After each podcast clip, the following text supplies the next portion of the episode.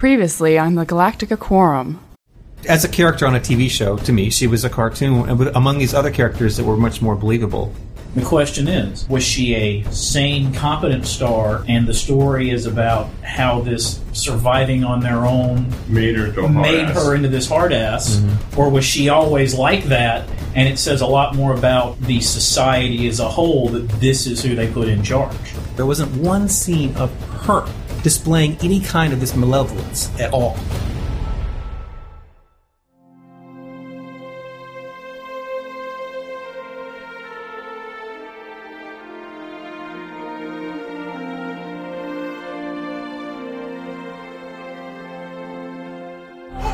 By your command.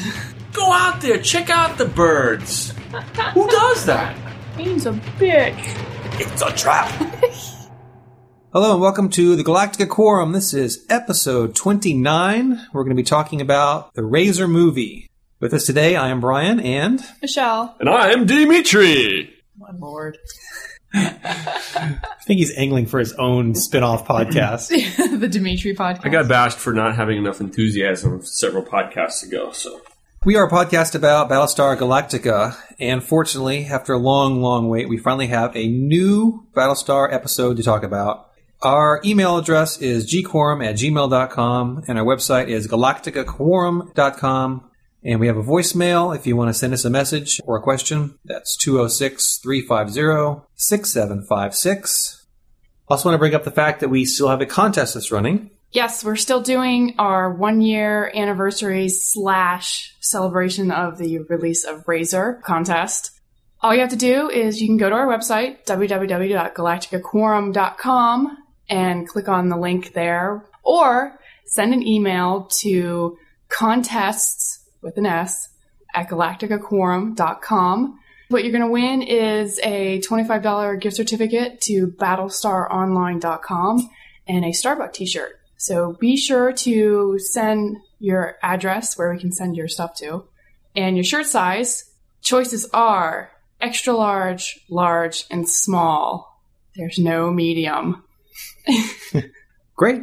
Oh, and it ends the end of this month, November. Yeah, November 30th is the end of the contest. We will announce the winner on December 1st. Right up front, I haven't said this in a long time, but we have not listened to the official Ronald D. Moore podcast. Wait, there is one? There is one for this episode. It's not going to be the commentary. The commentary is going to be on the DVD, but for this episode, they are posting the writers' meeting where they are pitching this episode to Ron. Why are we calling it an episode?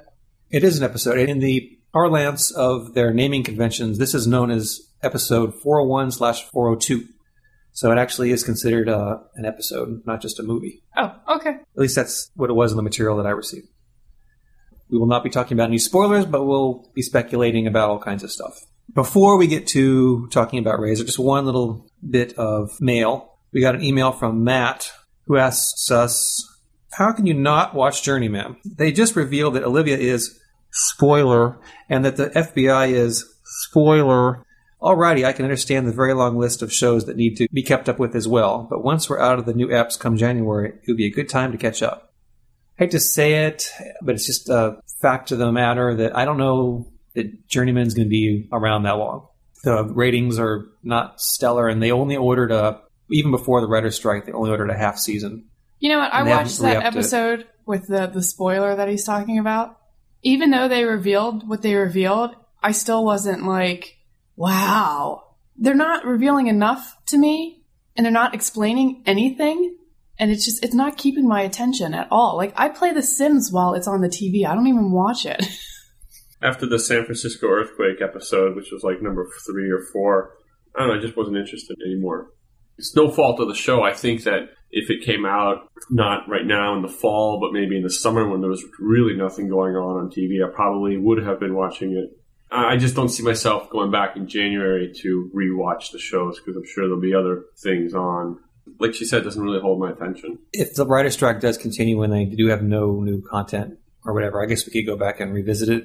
I saw the pilot, and the pilot was pretty good, but I just don't know if I want to invest in a show that realistically I don't know if it's going to be around because the signs are pointing to the fact that uh, it probably won't be picked up. That's just the harsh reality of the TV landscape, disregarding even the writer's strike. And speaking of the writer's strike, there's a Ron Moore blog where he talks about things that are going on in the, the current situation. He talks about how last year when they did the new Caprica webisodes, they were going to make them, and the company said, "Well, you're going to make them, but we're not going to pay you for it." And then he said, uh, "No way." And they said, "Okay, we'll pay you for it, but we're not going to give you credit for it." And he said, uh, "No, you're not." And he said, "Yes, we are." So they and they took them as they can because they own them. They own the property. So when it came time to do these webisodes, they kind of did it in such a way that they didn't create new material. This what we've seen is actually kind of deleted scenes from Razor more than stuff they purposely made for the web because they didn't want to have the same deal where they were going to make something and have to go through this back and forth about, well, are we going to get paid for this? Do you think they did it on purpose? Yeah. I mean, do you think that they filmed stuff for Razor on purpose, knowing that they would cut it and make it into a webisode? Uh, I don't know. We'll kind of touch on this a little bit later, but they probably did film a lot of extra stuff. And whether they intended all along for it to go up on the web or on a DVD, I, I'm not sure. But the writer strike. Who's they who are arguing with you know, NBC? yeah, Universal. Yeah. I think it's so silly. What would be the reason not to give Ronald D. Moore credit for? Because if they give them credit, then they have to give them money. There's somehow they're tied together. And all comes down to the money. Okay. Follow the money. And that's what the strike is about. And, you know, I give the writers hard times now and then because some episodes we find fault with them, but I'm 100% behind the writers. And as a wannabe writer, I think they should get whatever they, they can get. I, I listened to a story on NPR. Basically, they said that boiled all the way down, basically they get four cents on the dollar for whatever revenue comes in for the show that they have written on or for whatever. And what they're asking for is an additional four cents on the dollar. So they're asking for eight cents, which really seems so petty, right? Because eight cents on a dollar is not, I mean, it doesn't seem like a lot of money, but I guess maybe when you're, you know, grossing a million bucks, then eight cents on a million bucks is a lot. Well, it's that in the new media. The contention is that the studios don't want to give them money for the online stuff, even though they're selling ads and making revenue from the online Right. stuff. Like The Office did webisodes last summer that they never got paid for. The actors didn't get paid and the writers didn't get paid. And it was all because the studio said, well, this is promotional stuff. Well, it's not promotional stuff. It's new material. Just because it's on the web doesn't mean it's, You still it's acting. just asinine. But yeah, promotional stuff that is on the web that you wouldn't get paid for is something like you know next week on Heroes, and they show clips of next week's show. That's the type of stuff you wouldn't necessarily get paid for. And I think it's silly that I mean I totally agree with you. I think they should get paid because I personally before when I didn't realize that Chuck airs again on Saturday, I missed it on a Monday. I bought it on a Tuesday from iTunes because I wanted to watch it. And so right there, I mean, th- there's revenue being made right there. So, you know, you should be getting royalties for that as well. Right. And I'll post a link to some of the writers' strike sites, like the Ron Moore blog, and there's a site that how you can support the writers. If you somehow support the studios, I have nothing for you. Sorry.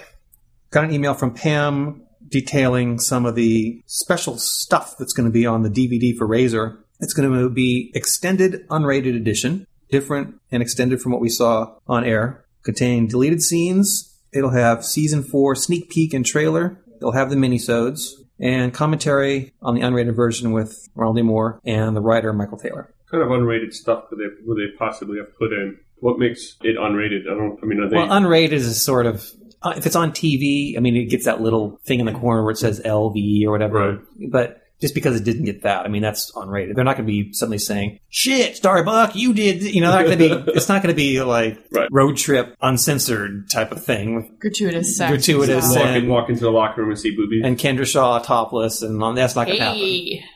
Oh, that wasn't me. And by the way, hey came from Michelle for all you Michelle fans.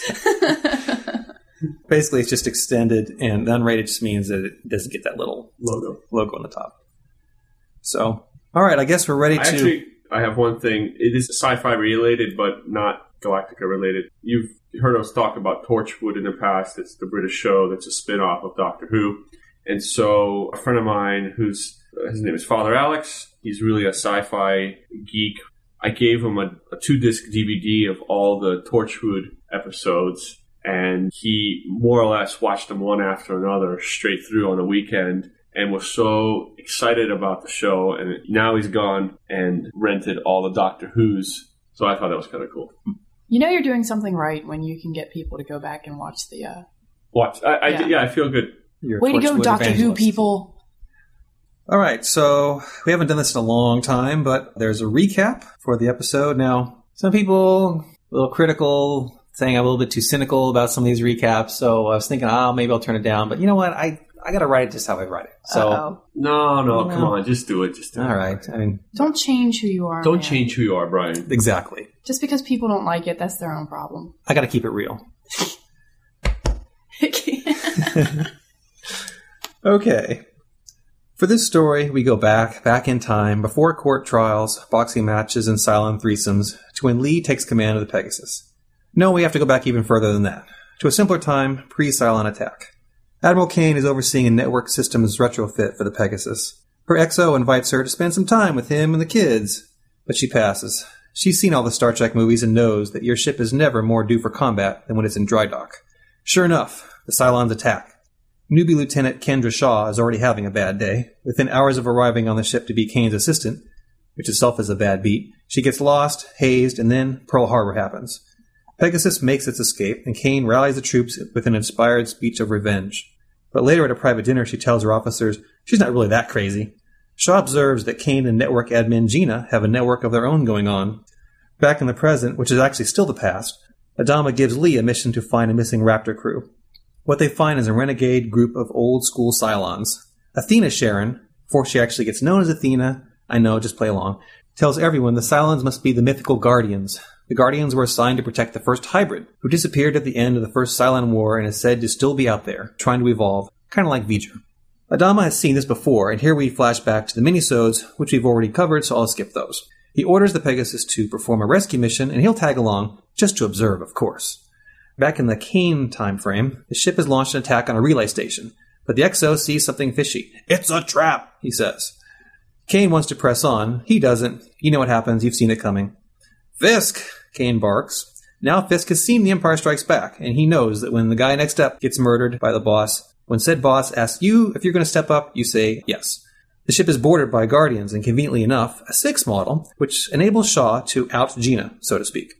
Down in XO and her lover being a Cylon, could Cain get any more bad news? We found some civilian ships, Fisk says. Great. Well, again, you know what happens. You've seen it coming. They go to the ship and civilians get executed. Back on Lee's Pegasus, Shaw and Starbuck infiltrate the base star and take fire. The nuke has to be set manually, so Shaw stays, which gives her the opportunity to chat with the hybrid, who is surprisingly lucid for once, when he tells her that Starbuck is the end of the human race. The rescue mission is over and the base star destroyed. Adama tells Lee that everyone did the right thing. Starbuck reminds Lee that she has a destiny, and he's stuck with her to the end. But the end of what? Roll credits. I have total agreement with you. Very well written. Oh, well, thank you. So, initial comments. I hate Cain more now than I did before. I agree. I think she's well. You touched upon it in the thing. I think she's a cross between Darth Vader and Hitler. Didn't explain at all what her damage is. Mhm. Everybody in this whole entire story came from the same place. They came from a planet which is in uh, has a treaty signed with the enemy, and then all hell breaks loose, and just about ninety nine point nine percent of the population is killed, and they're on the run. So I don't know why her reaction, like shooting her XO in the forehead, I got the impression from the treadmill that he was her friend. I don't see Captain Kirk capping Scotty because he, you know, disobeyed him or something. It just seemed like it seemed a way too harsh of a. I mean, like leave the bridge Or send them to the brig or, or something. send him to the brig or yeah, something like that. But Right. shooting him in the head doesn't.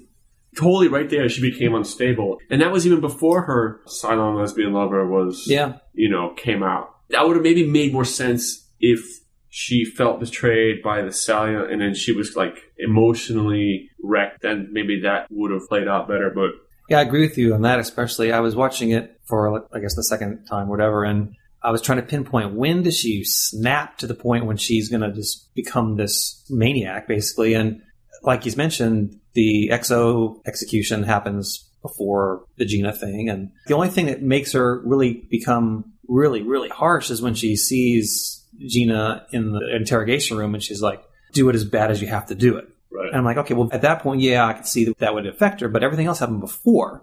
Well, I think they just dropped the ball. They didn't do a, a good enough care. If you They- watch the end credits, as I do, they had someone credited as a young Helena Cain. They had someone credited as young Lucy Cain and Helena's father, which tells me that they shot other material, which wasn't included. Why would they Why bill would they- somebody on the credits that aren't in the show? Yeah, well, Tahmoh Penikett was billed on it too, and he's not in it. All the regulars were billed on it. But Yeah. they- but just people that guest stars were billed in the closing credits that were not in the show, which tells me that, well, maybe it's on the DVD, who knows. But it seems like they had more Cain story to tell, and they for some reason didn't.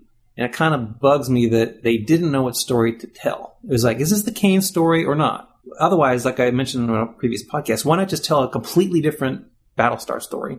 Other than you have a few established characters like Fisk and Cain and I thought it was a Cain story because Cain is Pegasus. So Well, I thought it was like a split between Cain the Cain and- story and this Guardian Cylon story. And if they were going to make it Cain story, go with it. Go ahead and tell us why she's the way she is instead of just it's kind of like last year we talked about Starbuck, how she's all mental for no, and we don't know why. yeah, but at least they explained that. With the whole thing with her mother, and that was it was satisfactory to me the way they closed up her mental problems. But yeah, Cain, she's just messed up, and they never explained Yeah. why she was so messed so up. So we didn't learn anything about Cain. We know she's driven, but she's an admiral, so she would have had to have been driven to achieve that rank. but that's no reason for But that's her no to reason shoot to her be cra- XO in exactly. the head. Well, the only thing we aside lear- from the XO, shooting XO, I mean, shooting all those civilians just to get parts is a total oxymoron.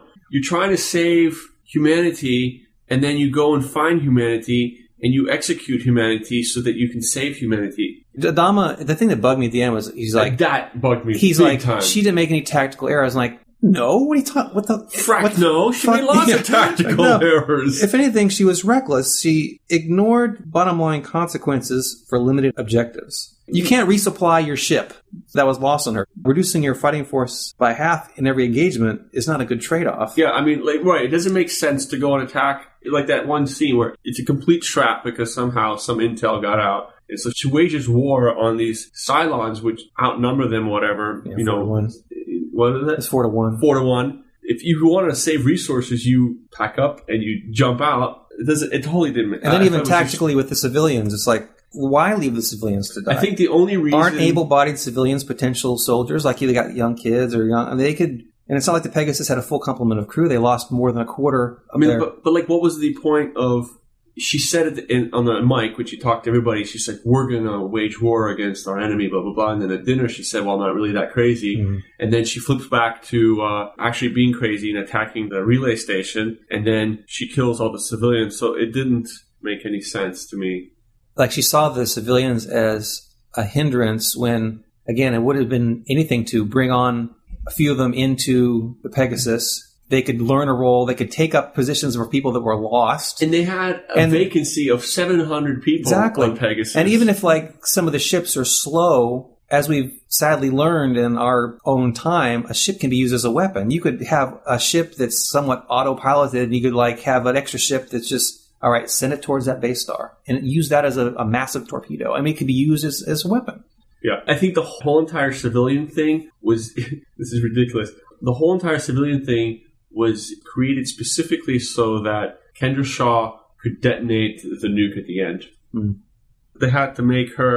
A They key had to role. make her a key role at the Yeah. end, so she could talk to the Oracle or whatever the hybrid, who would then say something about Starbuck. Uh, That's the only thing I could think of. Is that's why they did it Hmm. because after they killed the civilians and they said, "Don't worry, uh, the rest of the ships are going to comply," they never touched on it again. They never said, "Oh, thank God, we got a new FTL drive off of the Well, they say that during the series because some of the civilians actually do end up on the Pegasus. no, I know, but I'm just. But this is a standalone movie.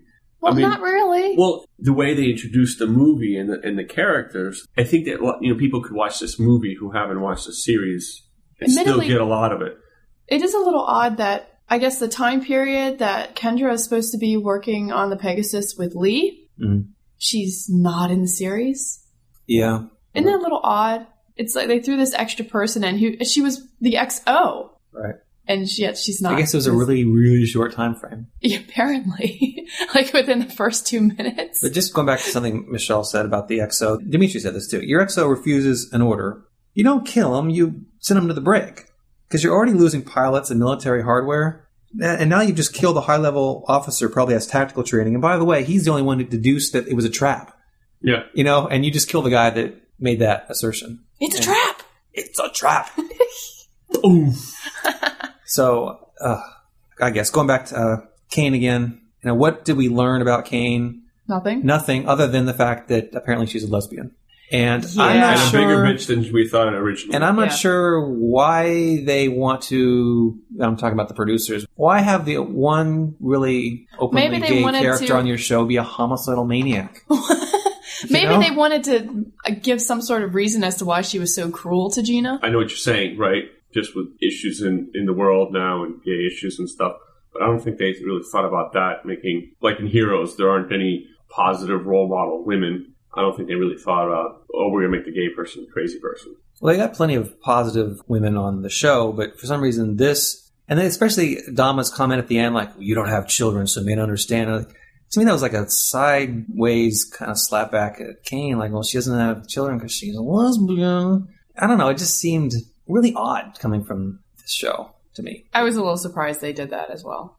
But of course, it was probably every guy's fantasy come true. No. No, Really? Yeah. Yeah, but what about but Gina being? A, No. Oh, okay. The prospect of them being a couple didn't turn me on in any way.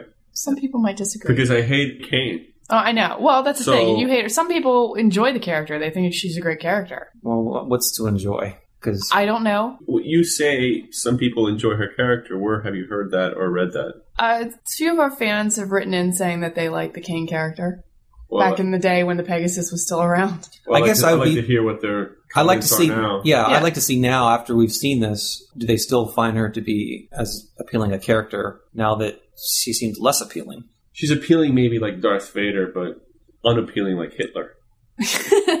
You're right. Right.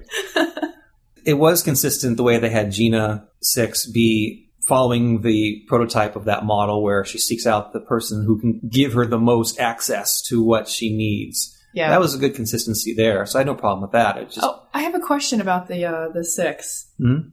How come they sent a six over on the raiding party? Since when did they send a human Cylons over with raiding parties?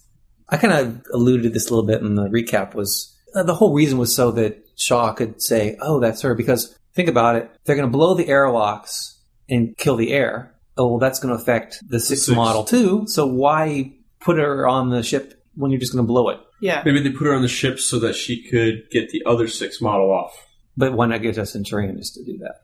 Just one other thing about Cain. I, this is the level of detail and minutia that I watched these episodes. When she was on the treadmill, she was reading that report, and I freeze framed it, and it said readiness drill scores have dropped twelve percent.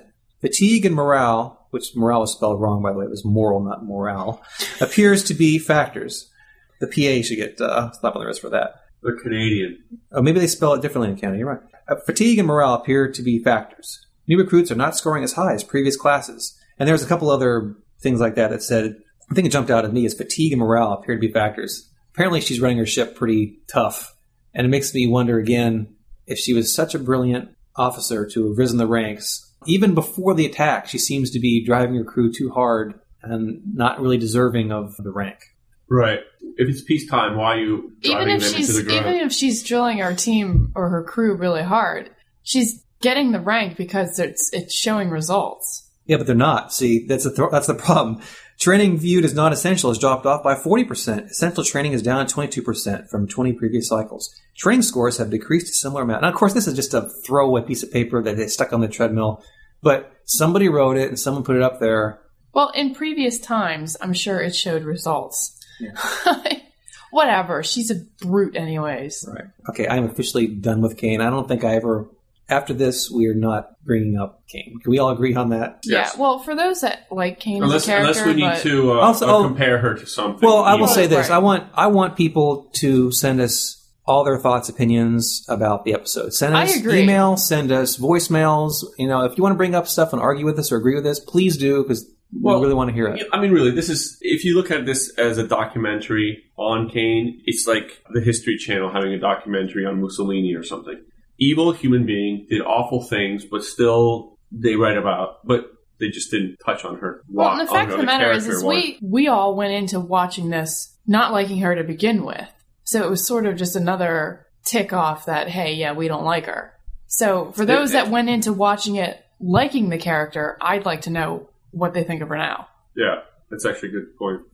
All right, I'm done with talking about Cain. Let's talk about some of the more. Cain's a bitch. Let's talk about the more recent Pegasus instead of the Cain kept Pegasus. The Lee Pegasus. I actually Lee was less annoying to me in this episode. In fact, he wasn't annoying to me at all. I guess when someone else is being insubordinate, he's okay Yeah. because he was okay with me. I didn't. He didn't bug me at all. But yeah, I, I agree. Like in the description at the beginning, his dad goes along because he had a stake in this. This is the stupidest thing I've ever heard. Because the whole entire war, everybody has a stake in it. Everybody was somewhere. You know, it's not like just because he was on a planet where they butchered some people to create some sort of hybrid machine that 40 years later somehow that experiment 40 years ago Adama was involved in in any way. I mean, All he did was see it. He, all he did was see it. He was in the room for about 10 minutes and then he ran outside and, and made a call and then shut off his beacon and they picked him up, I'm sure, right? Yeah. He wasn't, he wasn't was- held captive. He didn't. Yeah. Wait, what's your connection? Other than letting those people out, that was about it. It's because he's a Cylon. If anything, the reason he's going along is because he didn't tell anybody that there were human Cylons. Right. And so he feels guilty and he wants to go and kick some Cylon ass. Mm-hmm. Mainly it was just so he could be there and belay his son's order to nuke them. And And then I don't understand why, when they're on that Cylon base star and they have to let the nuke go, you know, by hand.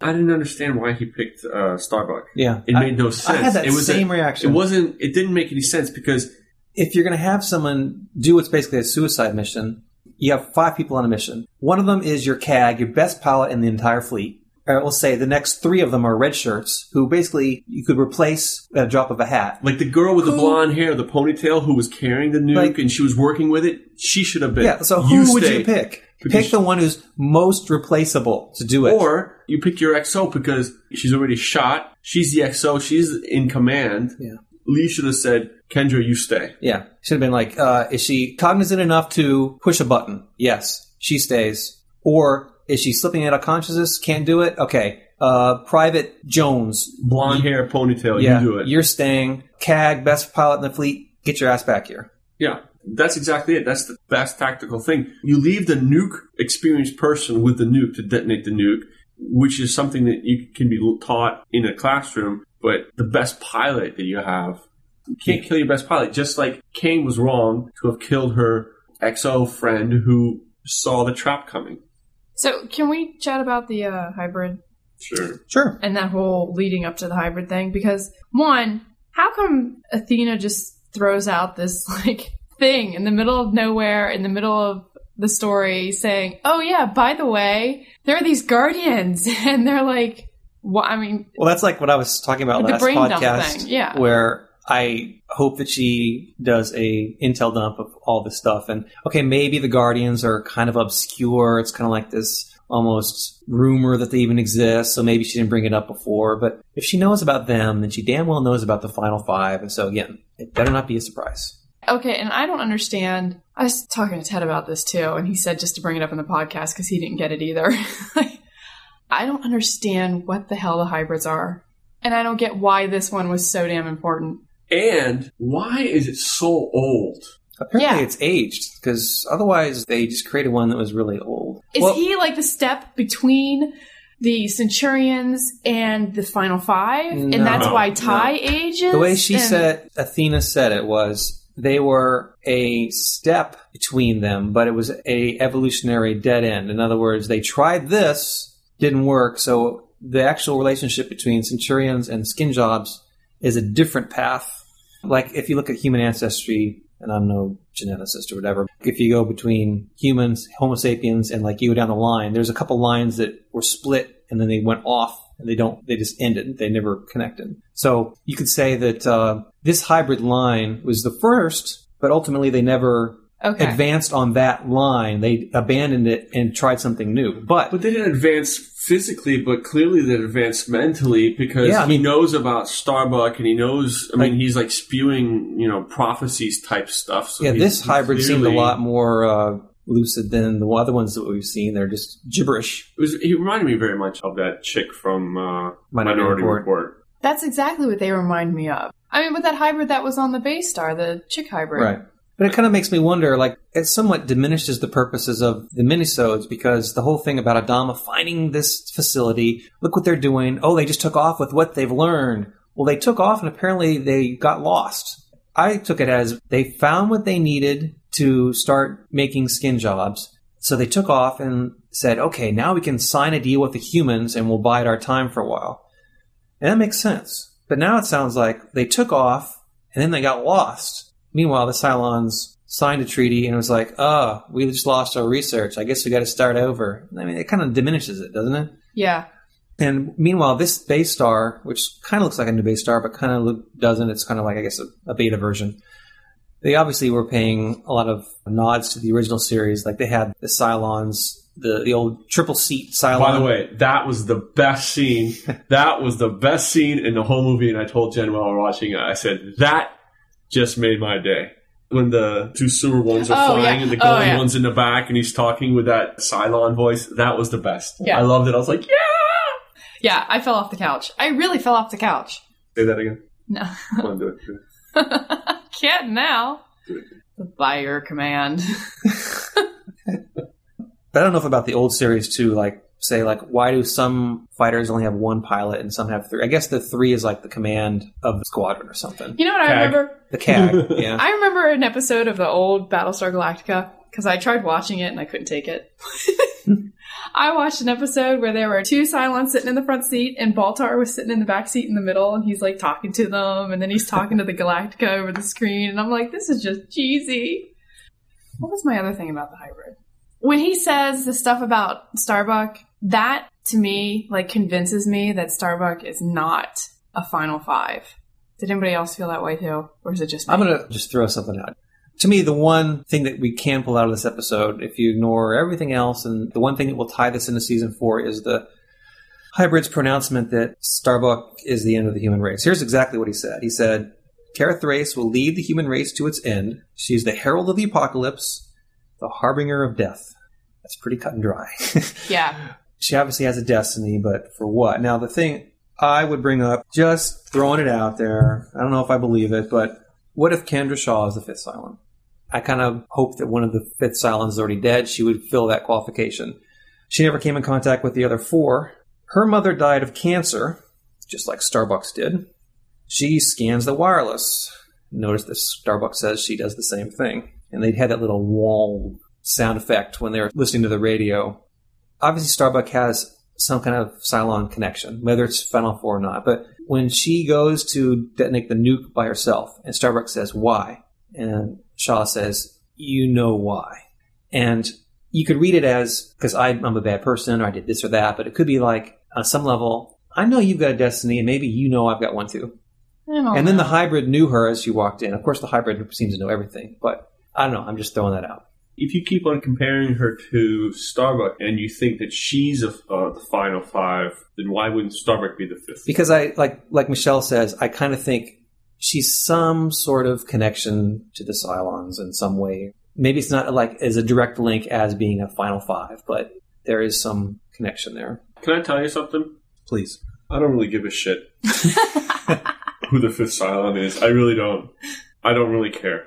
Maybe we do it just too much emphasis on who the final Cylon is. Well, I I mean, would- it's like the entire show has all of a sudden turned into who the fifth Cylon is. I mean, where it started off being, are they going to find Yeah, Earth? right. I mean, there was like this whole like Earth, and then they went to that planet, and then the chief couldn't see what was right in front of him, and I felt that way last season with just- the final five in general. I'm like, uh, you know, it's great that they have this final five thing, but that to me it doesn't have to be the the only story. every episode was, ooh, so and so did this on this episode. Is that a clue? And I just got tired of it. Now they got rid of four, which is great. And although I don't like some of the four that they chose, now there's still one left. And until they finally get it out there, there's still going to be the same speculation. I'm a little uh, weary about the fourth season. I hope it's not just one monster mystery. I, I kind of would like some small stories that either get wrapped up in one episode or in two episodes. Like before Starbuck went back, she got the arrow, you know.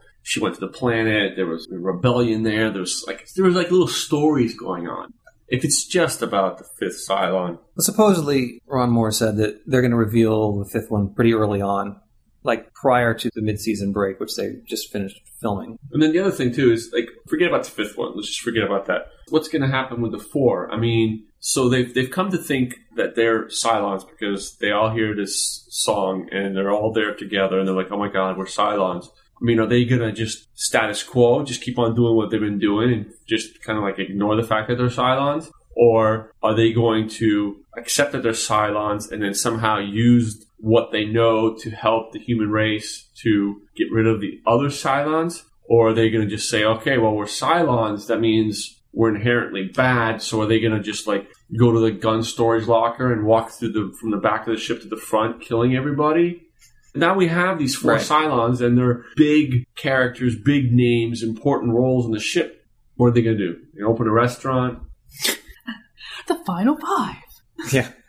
you know, it's funny we talk about this Final Fives, like you're saying, and lost throughout all of this is we seem to have forgotten that part of the cliffhanger was, by the way, the ships are dead in the water and the Cylons are attacking. Yeah. And we've totally not mentioned that in months. There was a Like, we're cliffhanger? So, yeah, we were so. it was a big war. There was? like whatever happened to that? That used to be the show. It's Remember like, that oh my whole, god, that this- whole essay I wrote about one Milky Way to another, which was trashed by our scientific viewers. Sorry, listeners. uh, That's why I went to art school. oh, yeah. Their electricity was knocked out and everything. Right, you remember oh, that? yeah. yeah, I remember now. that ring a bell. it does. What would the Cylons do if there were no humans? I mean, it seems like their driving force from the beginning has been to eradicate humans. Well, They've if there were been no fighting- humans, they wouldn't be around in the first place. But no, okay, forget about that though. I mean, that's like you know the student kills the sensei or something. I mean, that's. But let's say, what if they get rid of the Galactica right here and all the ragtag fleet? Then what? I think that they need them to help them find Earth. I think on some But level, why would you then continuously attack them and I don't know. That's something they need to explore. pretend you're a Cylon for this conversation? Put yourself into a Cylon's metal bucket butt and tell me why. Just follow them. Stick with Yeah. the little beacon thing. well, maybe they're doing it just because they want the Galactica to run. They want the Galactica to How do you feel the run when need. you're stuck in the water? No, no, but- quote unquote. Forgetting that, they need the Galactica to run to Earth. They- so if they keep on trying, like if they keep attacking them, they're still they're scaring the Galactica to run. If But- they don't attack them, the Galactica will be like, "Well, why are we running?" But the Galactica is trying to get to Earth as fast as they can because they don't have an unlimited Only supply of- because the Cylons are attacking them. No, I don't think they're going to just diddle daddle onto Earth. It's not like they I think they would have they would have stayed on New Caprica if the Cylons didn't attack them. I don't think so. I think some of them probably, if the Cylons disappeared, some of them would have stayed on New Caprica, but I think some of them would have said, those believers would have said, let's go find Earth. And then, you, then you would have had a spin off show called Galactic Earth. It might be that there's factions within the Cylon hierarchy, like the Cavils want to get rid of them, and some of the others don't, and maybe there's just it's all political. You can, you can stop being a Cylon now. Okay, By your command. by your command. By your command. There you go. You have to do it with a snot name like, by your command. Which is pretty easy since we both got colds. The rescue mission, uh, I thought their plan was okay, other than the fact that it seemed like they intentionally blew up a Raptor just so they could float over to the base star. Like when they encountered those two raiders, it's like, okay, here we go. And she starts flipping switches and starts auto detonating the Raptor. And I'm like, again, what's with this? Let's just use this piece of hardware. You Yeah, have a limited amount of stuff. Why? They could have done that better. They could have had, they could have jumped in like they did, and they could have just flown by. And as they were flying by, you know, the Marines or whatever could have jumped out, Yeah. like they do in our world. You know, the boat goes by, and the and the seals jump out of the wall, off the boat into the water, and they swim to shore. They could have done something similar.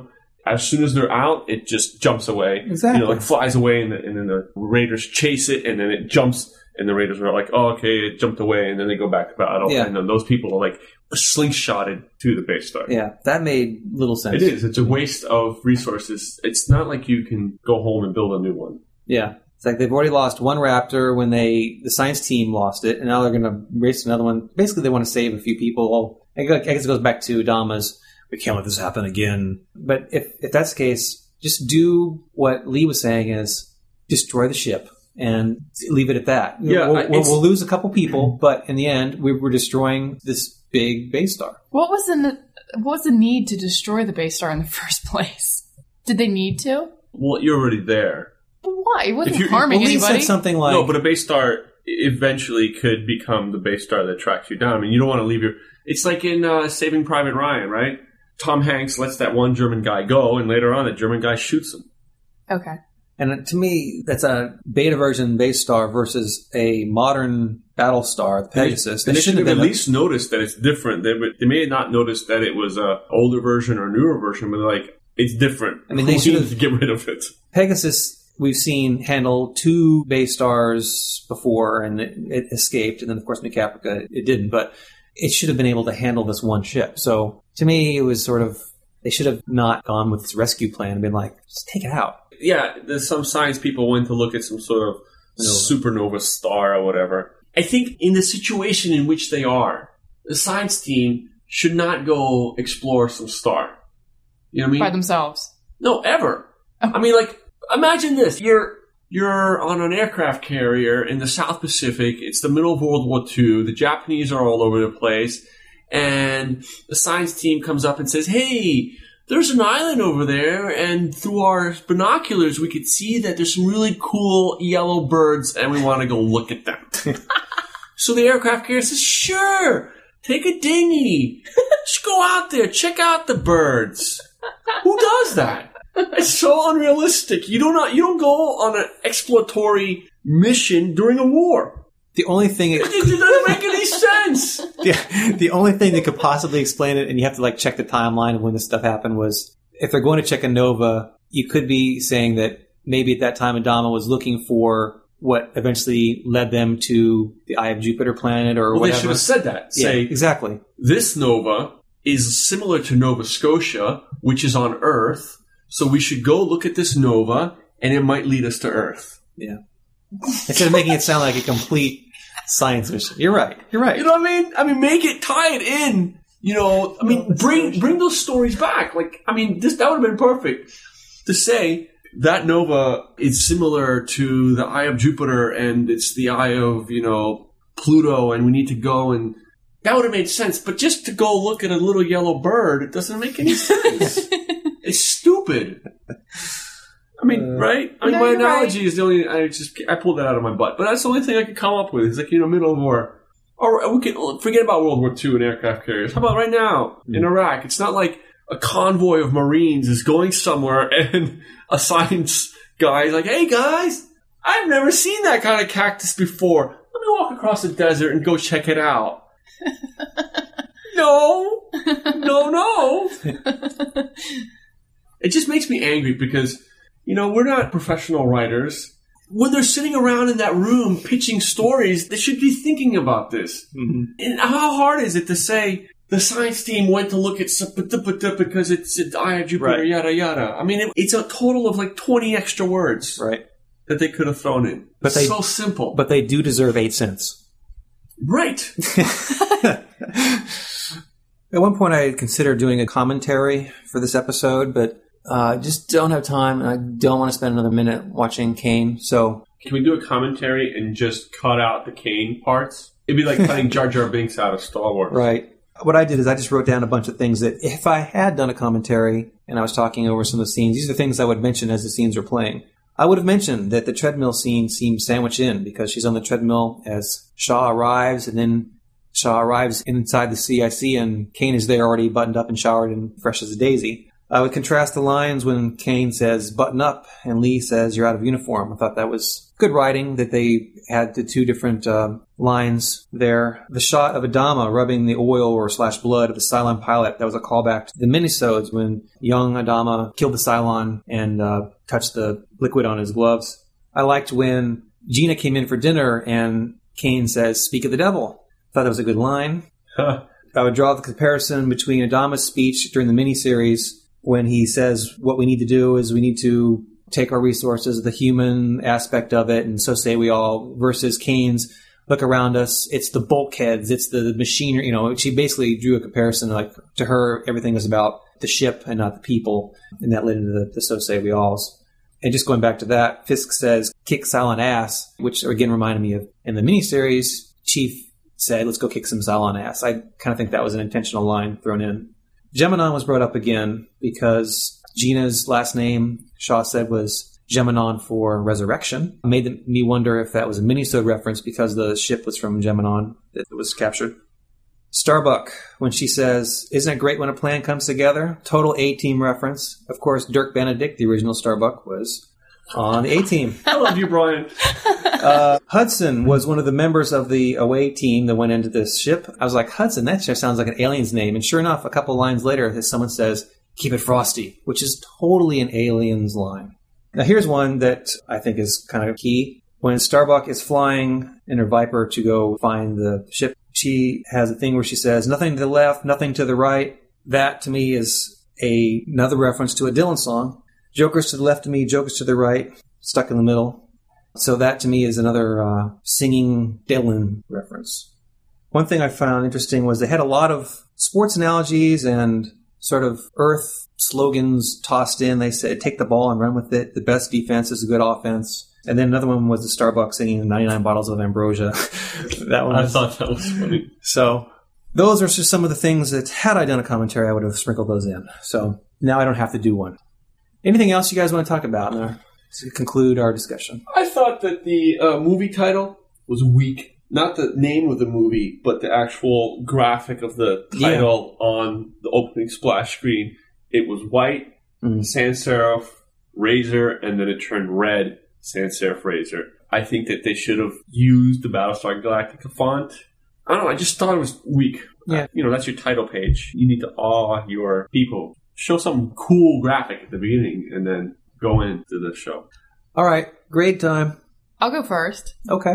Uh, I'll give it a give it a C. I'm sorry. It was okay, but it wasn't. I, I didn't watch it twice. I only watched it once, and I don't think I ever need to watch it again. I agree. I give it a C, and it's not because uh, the Cain character is so evil. I just there were just so many holes in the story. If it was just on her character, I think she acted very well. She herself as a character can get an A, but the show was a C. Just too many holes and too many hmm. like too many of those. Well, they did this just so they could do this at the end of the show. Right. They had to do this thing. It doesn't really make sense, but then they do that. When I first saw it, I thought, meh, I didn't love it, but I'll give it a B. But the more I prepared for this show and us discussing it, it went down B minus, and then it went further. So I have to agree with you. We're in consensus. It's to me a C. I think the thing I originally liked about it the most was I just had not seen Battlestar in so long. I was very happy to see something new. I liked the effects a lot. They obviously did a lot of cool stuff with the whole dry dock sequence. And by the way, there was a, uh, a second Battlestar that was docked there, which they didn't show too much of, but there's some other cool effects. It was cool to see the old Cylon stuff. That was nice. But like I said, Cain didn't like. We mentioned earlier that I felt that it was too much of not knowing which story they're telling. Is it the Cain story? Is it the old Cylon Guardian story? Is it Kendra Shaw's story? And just too many little holes and problems. And so, yeah, the tough Galactica Quorum is giving it a C. Sorry. Sorry, folks. Well, I don't think we need to apologize. It's just- I'm not apologizing. I'm just You laying it said out. sorry. No, I did, didn't I? I'm not sorry. I give it a C, and I'm not sorry. hey, a C is a passing grade. Yes. Depends on what school you go to. You can graduate, but you just can't get a job. But if you'd like to give us feedback or agree with us or disagree with us, please send us a line at gquorum at gmail.com or a voicemail number 206 350 6756. And just offhand, I know we have a few listeners in Australia, and if you happen to have been familiar with Stephanie Jacobsen's work, that's the actress that did Kendra Shaw, just drop us a line or send us a note. I'd be curious. Just, you know, get a background on her. I guess until next time, then, Bye. bye bye. I'll see you later. So say we all.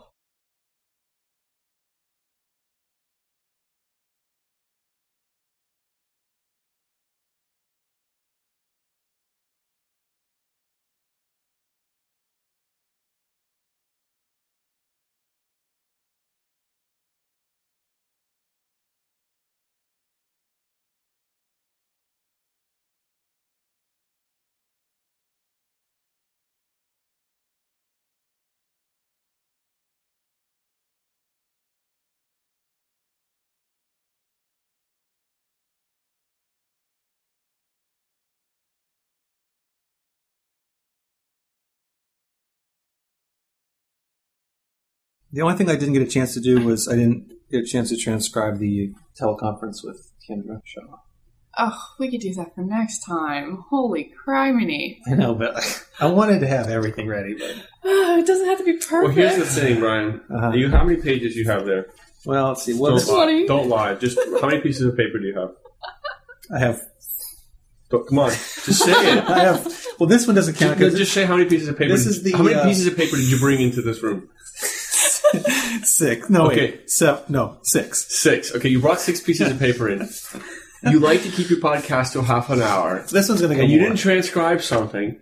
How are we going to keep this half an hour? It's not going to. This is going to go. We're supposed I'm, to be going more. I'm we? sure it's going to be. Well, I'm just talking. I'm just I I'm know, having you're a giving him a hard conversation with. Brian. I'm giving. I'm sorry. Yes, I'm having. I'm giving you a hard time, and, and don't defend him when I'm doing that. I'm not. I'm sorry. All right. All right, kick it.